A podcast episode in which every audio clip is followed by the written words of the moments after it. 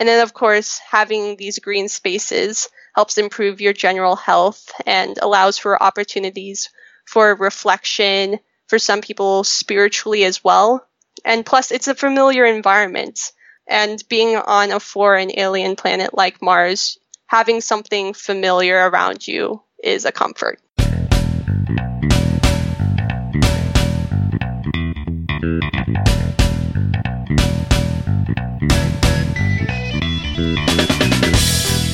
Colonizing Mars. An idea so romantic, I made a podcast about it. But it's not all roses and sunshine on the red planet. In fact, you should be as excited to colonize Mars as you are the South Pole, except it's a little colder and a lot more remote. If we're serious about putting people on the Mars surface, we're going to need to figure out how to make it much more like home, including all the green space we humans love to surround ourselves in. We'll talk plants, habitats, and the value of a good breeze on Mars. All this and more on today's episode of the We Martians podcast.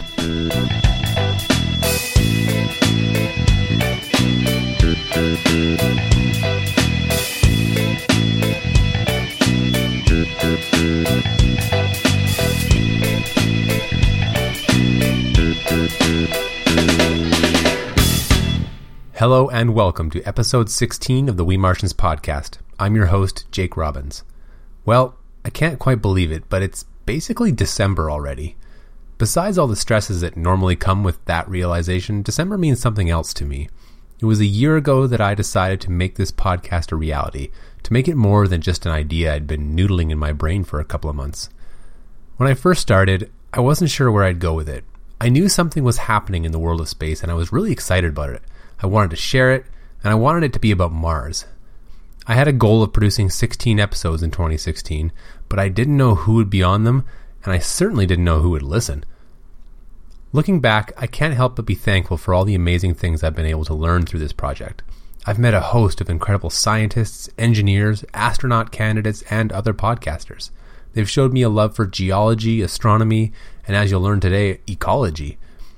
They've taught me how spacecraft work, how industry works, and how politics work. On social media, I've interacted with listeners, followers, and even just regular casual fans who've celebrated space successes and mourned space failures alongside me. Most importantly, I've been privileged to have a small but passionate group of listeners, that's you, who are subscribed and listening to every episode. You are the people who make it all worthwhile, and I must thank you for that. I want to give a shout out to Ben from the Orbital Mechanics podcast, which, by the way, is a great podcast if you haven't already subscribed. He made me aware of something called My Podcast Reviews Service. You see, despite reminders during every episode to anyone about the importance of ratings and reviews on iTunes, I was really confused as to why I wasn't seeing any. It turns out that when you log into iTunes, it only shows you your own country's store.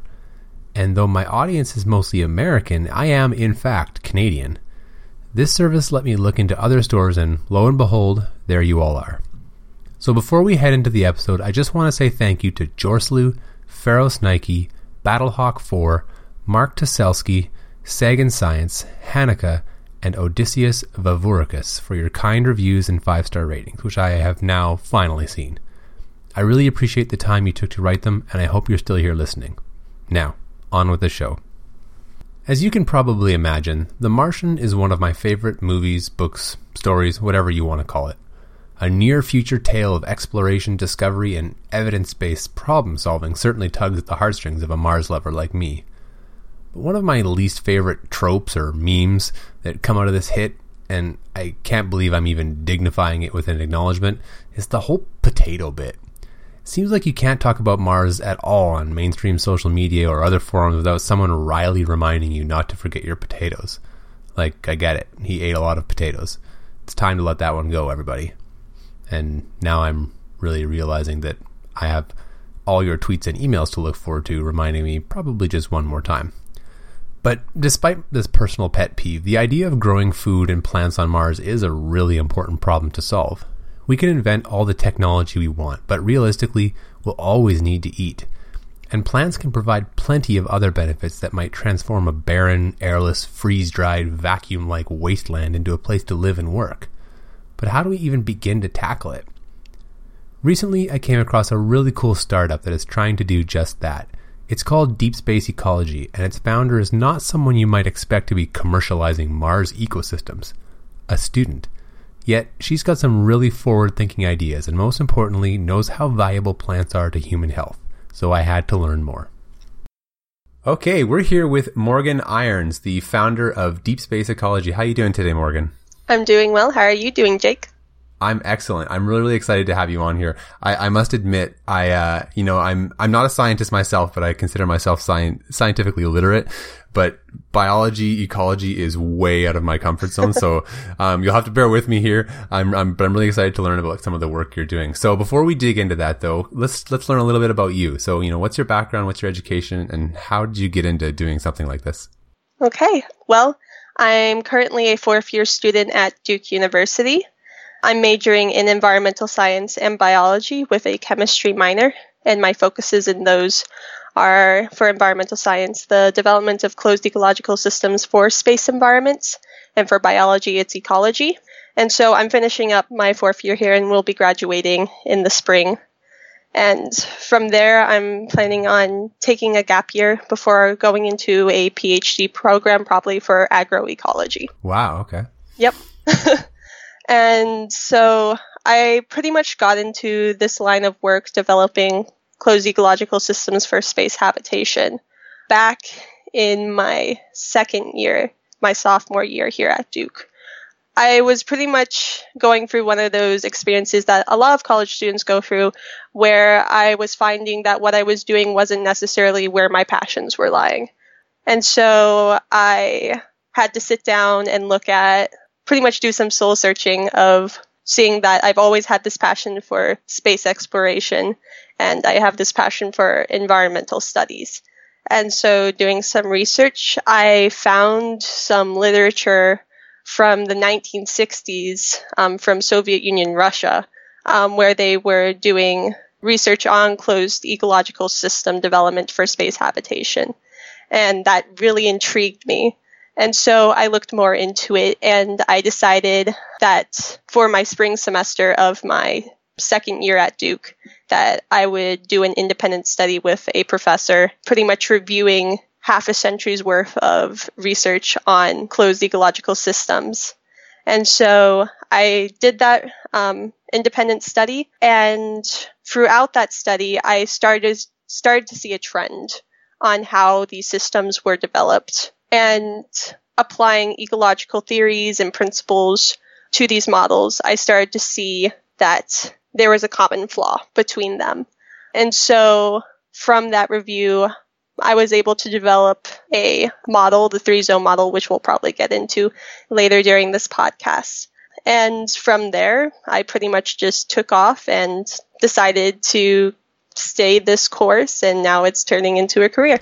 Wow. Okay. As um, it's interesting to to think that the uh the the seeds of the work that the Soviet Union did would would one day spring this kind of work over in uh, on this side of the world, right? So that's that's a fun story. Mm-hmm. Um, I noticed that a, a, trend in a lot of uh, a lot of the scientists I talk to is is that pivot you talked about. You start with one thing and then you realize you wanted to go a whole different direction. So, mm-hmm. um, well, I'm glad you found what you were you were getting into. So, um, let's talk about your company, uh, Deep Space Ecology. So, what's the story behind the company side of it? I mean, you started just doing research, but um, how did you get to having a, your own LLC, and and you know what were the the earliest days like? Well, I founded the company this past spring in May, and pretty much the thing that triggered the founding of this company was attending the Humans to Mars conference in DC. At that point, I wasn't really thinking about creating a business. It was more like I would do this research and continue it on into my further education and then go on to work for some company in the space industry. Um, but at this conference, I started to see that there wasn't really anyone filling the niche of closed ecological system habitation. It was mostly technology, rockets, how would we get from Earth to Mars or from Earth to the moon, but not really what would we do when we got there. How would mm-hmm. we set up these systems? How would we live off the land and create a sustainable system that could keep us there for generations of people? And so my dad had also attended the conference with me and we got to thinking and we decided to found this company, Deep Space Ecology. And in the early days, it can be a bit challenging because you need to go through all of the legal stuff, of course, and then getting kind of your name out there, seeing who would be interested in coming and working with you, especially at the beginning where there's not necessarily any any funding or any salary that people would get from this. Um, so my father and I pretty much had to set up a company where people would be interested in working with us, no matter if we didn't have funding at the moment. Um, and that's pretty much what happened. We've found that a lot of people were interested in what we were doing and were interested in entering the space industry, but really hadn't had a chance to do so um, because it can be very difficult to do it. So we pretty much created an opportunity to, I don't want to say take advantage, but pretty much open up this new niche for different people to come in and help us make this happen. That's awesome. So, I mean, how many people do you have on the project right now? Like, including myself, um, there are 23 of us. Um, yep, and we have people from all around the world helping us with this. That's amazing. That's great. Great to hear. So, I mean, what do you, what do you define the the objectives of deep space ecology? Like, do you have a mission statement, or, or what's your your your horizon goal? Yeah. So, um, pretty much our vision is making food available in space by solving food security on Earth. And so, our objectives for the company are to create closed ecological systems at locations on Earth that have need of water conservation, air cleanliness, and temperature maintenance um, to provide clean living and food to private individuals as well as public populations. And these locations will include some of the deep spaces of our own planet, which include like the Arctic tundra, high altitudes above the tree lines, and below the surface of the ocean as well. And so we're looking at pretty much solving problems here on Earth and extending that knowledge and ability from Earth to establish a closed ecological system in space. And this will help us further the goals of interplanetary space exploration and human expansion. So I listened to your talk at the Mars Society convention. Um, it was it was great primer. Um, it seems like your idea is centered around creating these closed ecological systems, like you say. So maybe we'll start with that that concept. So you know, what is a CES, and how is it different from you know life support systems that we've used in the past? So to understand a closed ecological system, you need to understand what an ecological system is, and then what a closed system is. So, an ecological system is a system in a particular area in which living organisms and their non living environment interact. Um, and the non living environment can be chemical, um, like nutrient cycling, energy cycling, as well as physical things. And then a closed system does not allow for certain exchanges, such as energy or mass, to occur with the outside world. And so when you're talking about a closed ecological system, you're talking about an ecosystem that is fully or quasi closed from the outside environment. And so how is this different from systems we've created in the past? Well, that pretty much goes into my research that I did at the very beginning, reviewing CES research from the 1960s onward. And so in the Soviet Union back in the 1960s, they were performing what they call their BIOS experiments and they had three major experiments um, BIOS 1, BIOS 2, and a BIOS 3 complex. And so, with their experiments, they were pretty much looking at microalgae supported systems that would support human and plant life. And so, with those, they were able to create closed systems that were actually closed for a good while before they had to be opened due to degradation of the soil, um, of the plants, and loss of oxygen and such.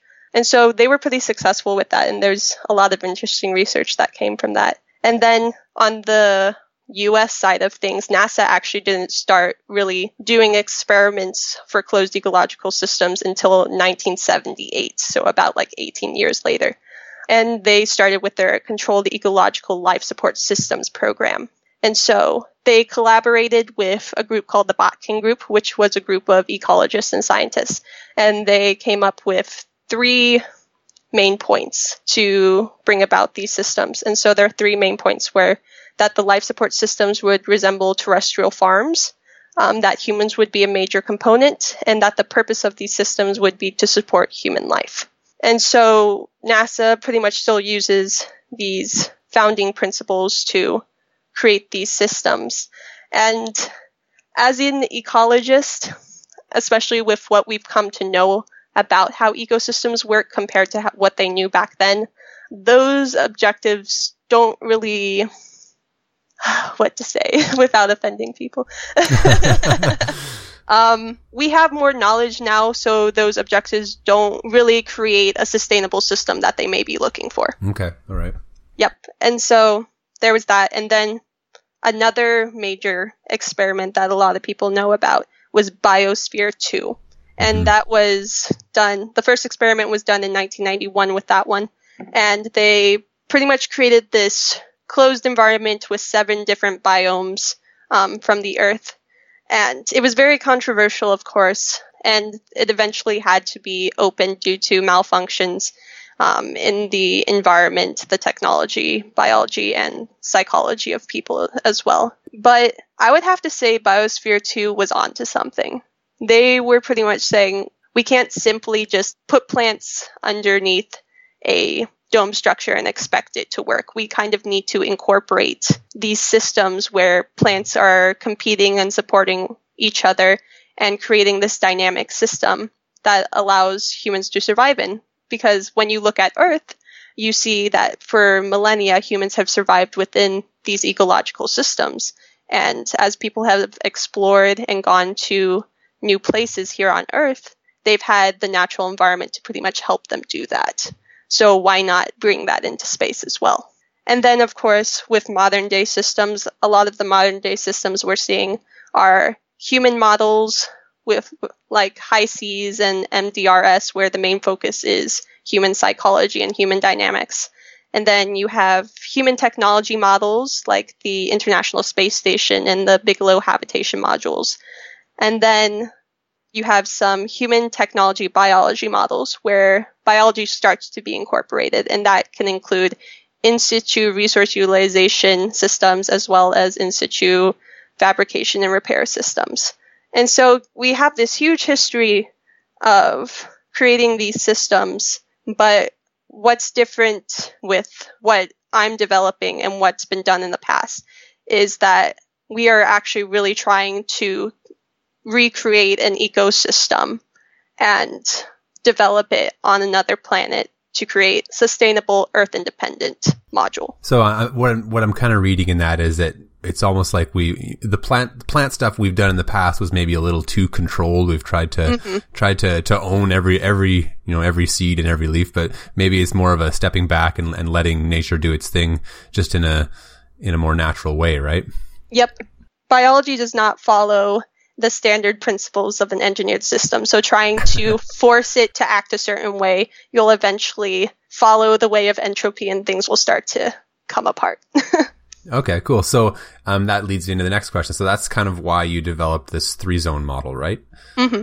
So why don't you tell us about that and you know and what what how what it is for one, and then you know why it's uh, why it works really well. Yeah, so the three zone model um, simply consists of a habitation zone, an agricultural zone, and an ecological buffer zone. And the ecological buffer zone is the new concept um, that people may not know about. And so it is a model that is established to create a self sustaining, resilient, independent habitation system specifically on Mars, since all of the focus is on Mars, but you could possibly um, build such a system on the moon as well or on other spaces. So this model was created applying ecological and biological theories and principles by which Earth ecosystems function. Um, and this was to establish an ecological system created outside of Earth that pretty much mimics the buffering capacity of Earth. So if we just had an agricultural zone and the habitation zone, which is a lot of what we see currently with just creating a hydroponic system or just creating a space for crops to grow. There's a lot that can go wrong with that, especially since an ecosystem of that small scale can't really be isolated without starting to degrade. So you can't thermodynamically isolate such a system. You need there to be movement of energy and nutrients um, to keep the system running. And then, of course, as the plants start to grow, you start to have wide swings in how the atmosphere of your system is working. So increased amounts of oxygen, um, decreased amounts of CO2, and that can become dangerous. Um, MIT did a study on the Mars One system and showed that the way that they were developing their system was very dangerous and that after a certain amount of time, people would actually start dying due to oxygen poisoning. And then there's that increased possibility of a spark blowing up the system yeah. due to the increased oxygen amount. Um, so you pretty much have to find a way to stabilize that. And the ecological buffer zone that I include in this three zone model helps to stabilize that. And then also with the ecological buffer zone, it's you can say it's a competitive buffer where it contains a lot of biodiverse biological resources that grow in a wild condition of competition. And this is known as competitive redundancy. So you pretty much have all of these plants in this ecological buffer zone and they're not necessarily supporting each other. They're actually creating a competition with each other. And that's how a lot of ecosystems here on Earth work, where the plants that evolve more quickly or have the adaptations that are better for the situation will survive. And that's what you want. You want to create a unique Martian ecology. And that way you can be able to create a sustainable system on Mars. And so with this three zone model, it does not focus on the nature of the components as do existing and proposed models and technologies that use human management and engineered support systems for the growing of plants, but focuses on the components of nature, those being habitation, agriculture, and an ecological buffer. And this is how life has evolved naturally on Earth um, in supportive and competitive relationships with the biosphere. And so the system pretty much allows for a naturally occurring ecosystem to be developed and enables ecological services and leveraging of human adaptability. So, I mean, so walk me through what what types of of of uh, species we'd find in these. Like, I'm thinking that your agricultural zone is going to be well, primarily food, I would presume. Mm-hmm. But I mean, there could be I don't know medicine or, or different plants that we could use for that kind of thing. Yep. But is is the is the buffer zone kind of the same idea, just different types of food and different types of medicine? Then we just kind of let it figure itself out and find out which ones are the most robust species. Is that sort of the idea? That's a way of looking at it. Yeah, the agricultural system is more of the managed portion of the ecological system where you really have people out there working the land and controlling the system, while the ecological buffer zone is pretty much the wilderness surrounding it. Um, we see this on Earth when you go out into the countryside where you have these agricultural systems. You see that you usually have trees surrounding it or just open air, open land surrounding it. It's not a closed off system. So the ecological buffer pretty much creates a more open system that allows for nutrient and energy cycling, where you have this very highly controlled agricultural system and then a free flowing ecological buffer. And with the ecological buffer, yeah, you pretty much have a more biodiverse selection of plants. Um, some of those can be crops that can be used for food, medicinal purposes, um, and such things like that. You definitely want to choose plants that have multi purposes. So, yeah. Okay. Um, and I mean, is there, so is there a sort of a minimum size? Maybe this was, we'll, we'll, probably get into the, the epic models that, that you've developed, but mm-hmm. is there sort of just like a minimum size? Because ultimately this is still a closed system at, at some point, right? So, um, is there just a point where once you get big enough and you have enough of a, of a buffer zone that it starts to kind of, you know, take a life of its own? I mean, Earth Earth is a closed system as well in, in a mm-hmm. weird sense, right? I mean, yep. there's not plants spreading out there, so there must be a size, uh, um, you know, threshold. Mm-hmm. So my company's assessment in that is that the size of a system following this model required to support a team of eight humans is 22,500 square meters. And this seems like a lot. Um, and setting up a CES this size for a first mission to Mars seems unrealistic. However, we've developed an approach that we can take to design this model that makes it possible. Okay.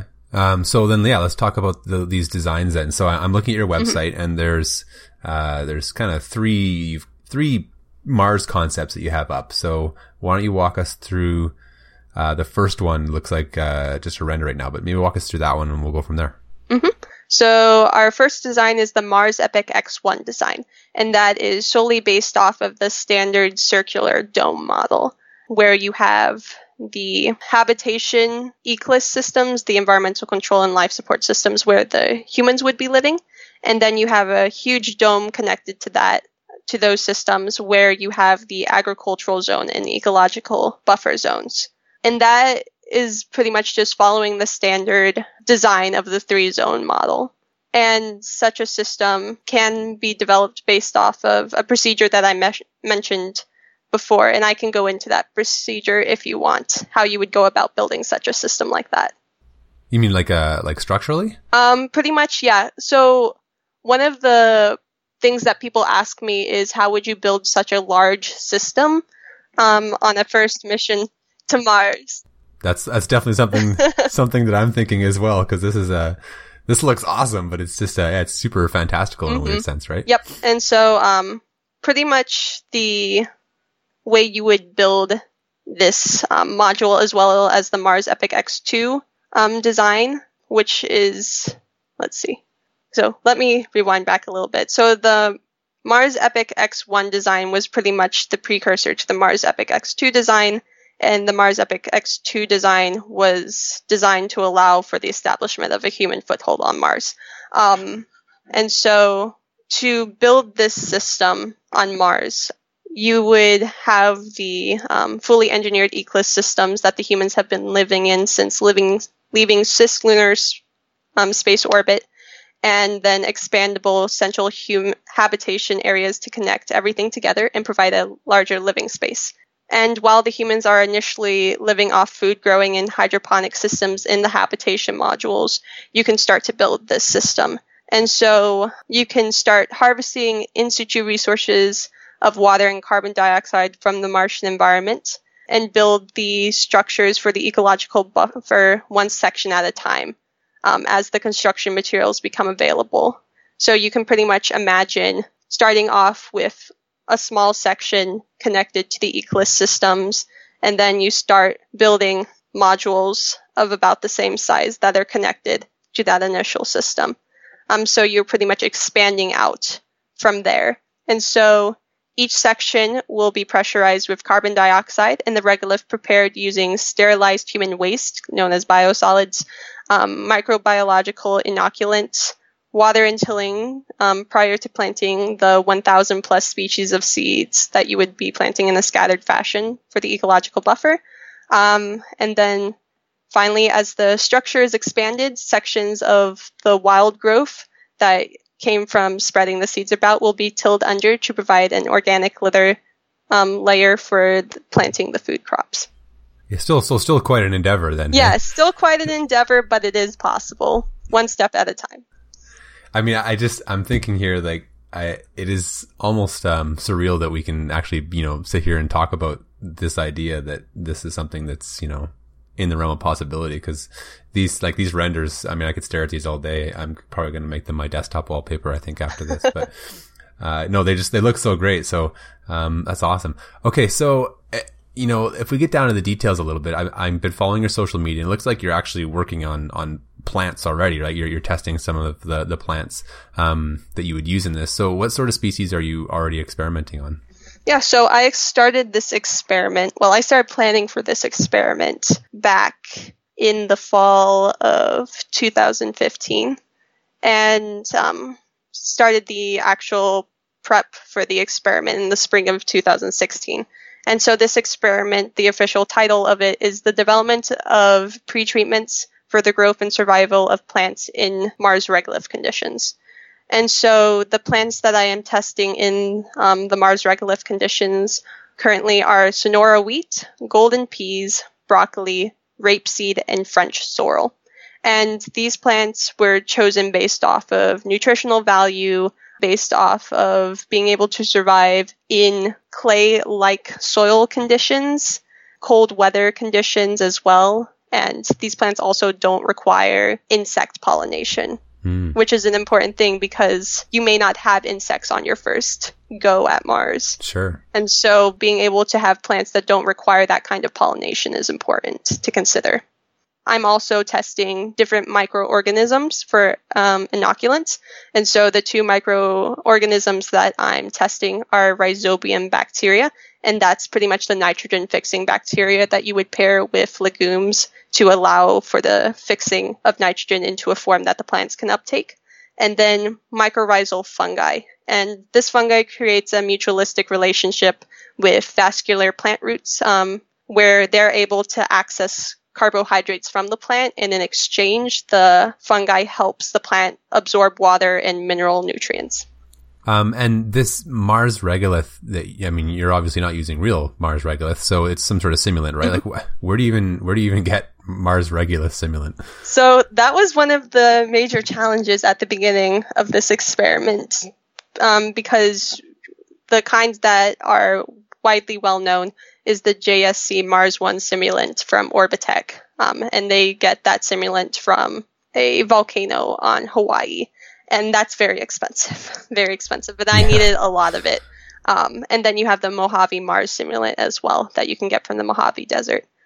But I was trying to find a way to get simulant that was relatively inexpensive and that I could get a large amount of it. Um, and so I actually cold called a scientist at Jet Propulsion Laboratory because I had seen that he had worked with um, Mojave Mars simulant in a paper.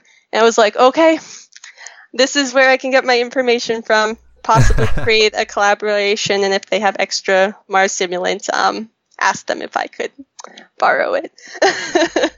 um, so I cold called this um, scientist and we got talking and he ended up pointing me towards Syar Industries, which is a company based in Napa, California.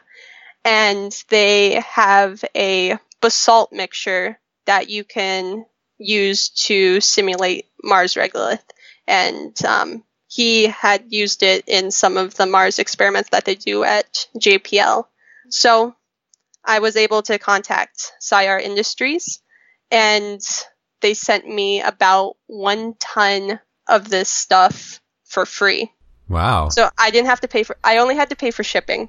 Okay. So they sent me about one ton of it that came in these huge, like 55 gallon drums. And the drums pretty much contained a quarter inch basalt sand shards and then um, baghouse basalt dust. And to create this simulant, you have to take 70 per, 75% quarter inch basalt sand and mix it with 25% baghouse dust. So I had to manually do this. And being an undergraduate student, I did not have research assistants. So imagine taking about a ton of this stuff and mixing it together. a ton, and, and you're not exaggerating. A ton. Yeah, yeah. and it did take a while, especially since I had to mix it and then I had to sterilize it Hmm. um, because you don't want the sand to have microbiology in it already. And Right. um, I wanted to start off with completely dried sand as well Right. Okay. because that is what you would most likely find on Mars. We don't necessarily know if there is microbiology on Mars yet, but assuming that there's nothing, we wanted to create that condition. If we're looking at the near term for deep space ecology, what's what's the the biggest challenge you're gonna have to to face in, in the you know in the short term? Um, so I would have to say the challenges are funding and um, developing the technology to pretty much solve these challenges that you would have on Mars. And when it comes to funding, it can be very difficult, especially for small startup companies in the space industry, because space exploration is not an immediate return on investment. No. So finding someone who's willing to invest in you for like 10 years before you actually come out with Mhm. something can be very difficult. So that's pretty much why the company has developed the way it has to have an Earth market before we go to Mars. And so we pretty much developed this 10 year market plan to innovate, design, and finance our way to providing both the X2 and X3 Epic um, Mars designs for when we go to Mars. And I don't think I mentioned the Epic X3 design um, when we were discussing those. Pretty much that. Mm, des- right, right, right. Yeah, pretty much that design is for a crater and it's a multi level design.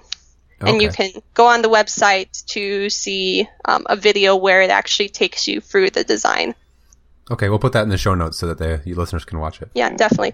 Um, and so, starting this next spring, we will begin to bring to the Earth market solutions to 12 specific sustainability problems of agricultural systems in developed nations. And these solutions will scale within five years into food insecure areas in these same countries, um, also enabling local economic bootstrapping for these areas. So, um, some of these areas include food deserts like in inner cities, as well as poor communities that can't necessarily support an agricultural system. And so our final market expansion in 10 years will be to remote and extreme environment locations affected by climate change on Earth. And this will give us the Earth Epic X3 design we need to solve almost the exact same problems we would have on Mars. Um, and this would make us the experts in deep space food security. So as we start to wrap up here, um, I kind of want to get into a little bit of the of the why. I mean, um, we, you've, you've, talked a lot about I think the benefits of, of the of the the three zone system, so I, I think we're, we're, good there. But uh, is there you know a, direct benefits, I should say? But is there is there any you know side benefits or, or, or you know intangibles that come along with this? Like I, I'm thinking it's probably good for your sanity to to just walk outside in a weird way, right? Like that's that's that that's the stuff I hear from um, if you think about Scott Kelly, who spent one year on the ISS, that was his mm-hmm. biggest thing. He's like, it's totally fine being up there for a year, but man, I really want to just walk outside for once, right? Yep. So, it, have you, do you think about that in your plan, and, and, and what kind of stuff do you do you um, catalog for that? That is definitely one of the main things we look at. We're actually working with the company Advancing X to start testing the effects of our system recommendations on the psychological aspects of living in space. And so we're actually doing a project with them. And I can't go into that much detail about it, but it will definitely give us a lot of information about the psychological effects that come with living in an isolated space, but having that ecological environment surrounding you. Um, and so, pretty much when we talk about the psychological benefits of a natural environment, we're talking about ecosystem services. And ecosystem services include um, supporting services, which provides necessities for an ecosystem to function, like nutrient recycling, soil formation. And then you have provisioning services that provide pretty much the products of a system. So food, minerals, energy, water. And then you have regulating services that includes the natural processes of an ecological system. And then you have the cultural services of an ecological system, um, and that includes the cognitive, spiritual, and reflective side of an um, ecosystem. And that's one of the reasons why we want to bring an ecosystem to Mars is because if you just have an agricultural system on Mars, you're not receiving all of those ecosystem services that ecosystems on Earth provide you. And so focusing on the cultural services that the system provides having a spread out area of with the changing environment. As the plants grow from seeds into taller plants you have this changing environment and that actually helps ease directed attention. Um, so you are able to relax and not have to focus so much on certain things because there is such a thing as directed attention fatigue. And so having a natural environment to surround you actually helps um, reduce that fatigue. And then, of course, having these green spaces helps improve your general health and allows for opportunities for reflection, for some people spiritually as well. And plus, it's a familiar environment. And being on a foreign alien planet like Mars, having something familiar around you is a comfort. Yeah. It also creates a space where people are more likely to socialize and um, participate in recreational activities and such. And so it pretty much provides a space where people can go and just relax and be human. Be human, yeah, pretty much. Yeah, I know. I, I hear a lot of criticism sometimes of, of people who um, who might go to Mars one day, and, and, that's one of the biggest things you say is that like, yeah, it sounds very romantic to go to another planet, but it's a wasteland and it's freezing cold and there's no air and you will die. Like, mm-hmm. so um, when I think about you know stepping into a this Epic X one and, and that almost seems like it's it's it's much more fun. Like I can just imagine seeing some sort of Martian landscape, but you've still got maybe there's a fan blowing and you have the breeze and the smells of a of a of a plant world. That's uh, mm-hmm. I think that makes it much more tenable for sure. So this looks like amazing work, Morgan. I'm, I'm so uh, you should be very proud. It's it's very exciting stuff. Thank you. So, if the listeners want to get involved in any way, is there anything they can do to help out? Yeah, so you can visit our website, www.deepspaceecology.com. And in our menu, there's a Get Involved button. And the different things you can do is if you're looking for a job, you can join the staff. Um, we also do collaborations with scientists as well. So if you're a scientist and want to collaborate with us, there's an opportunity for that. We also have a um, program for students who are working on thesis work and want to do research with a professor. And so we offer an opportunity for doing that. Um, you can also get involved by becoming a business partner or supporting our executive team. If you want to support my actual research that I'm doing individually here at Duke um, with the different pre-treatments to support these plants in Mars regolith conditions, um, you can go to my GoFundMe page, which is gofundme.com slash Morgan Mars. And you can donate. And we have prizes that we're giving out to people who donate certain amounts. Awesome. Okay, we'll put that in the show notes as well. And then um, any uh, social media or other blogs that you want to plug? Yep, you can find my company and myself on Twitter um, by simply look looking for a deep space ecology or Duke Morgan Mars.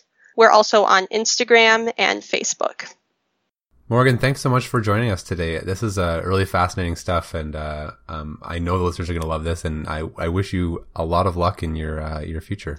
Thank you, Jake. I've really enjoyed our conversation. So, are you excited to go to Mars now? It's certainly more palatable to imagine such a trip if you knew there was a 22,500 square meter park to hang out in. I know I'll be paying close attention to where deep space ecology progresses in the future. But that's all we have for today's show. Now, before I sign off, I would like to call your attention to a survey that I'm conducting. You see, as I look forward to 2017, I realize that I'd like to get a better picture of who you, the listeners, really are. I'd like to know what sorts of episodes you're into, which ones you're not. This will help me pick guests going forward and curate the episode content more appropriately to who's actually subscribed. If you head over to www.wemartians.com, I'll have a blog entry called the We Martians Listener Survey it's short and will take less than 10 minutes and it's completely anonymous. If you'd be willing, it would really help me out in the new year. As always, if you have any feedback, please send it to info at wemartians.com. I'd love to hear from you. We're on social media too. Twitter handle is at we underscore Martians, and our Instagram and Facebook usernames are both at we Martians. Lastly, if you aren't one of the seven who have already done so on the non-Canadian iTunes stores, please consider leaving a review and or a rating. It helps others find the podcast. And don't worry, I get alerts now. This time I will see it. Thanks for listening. Goodbye everyone.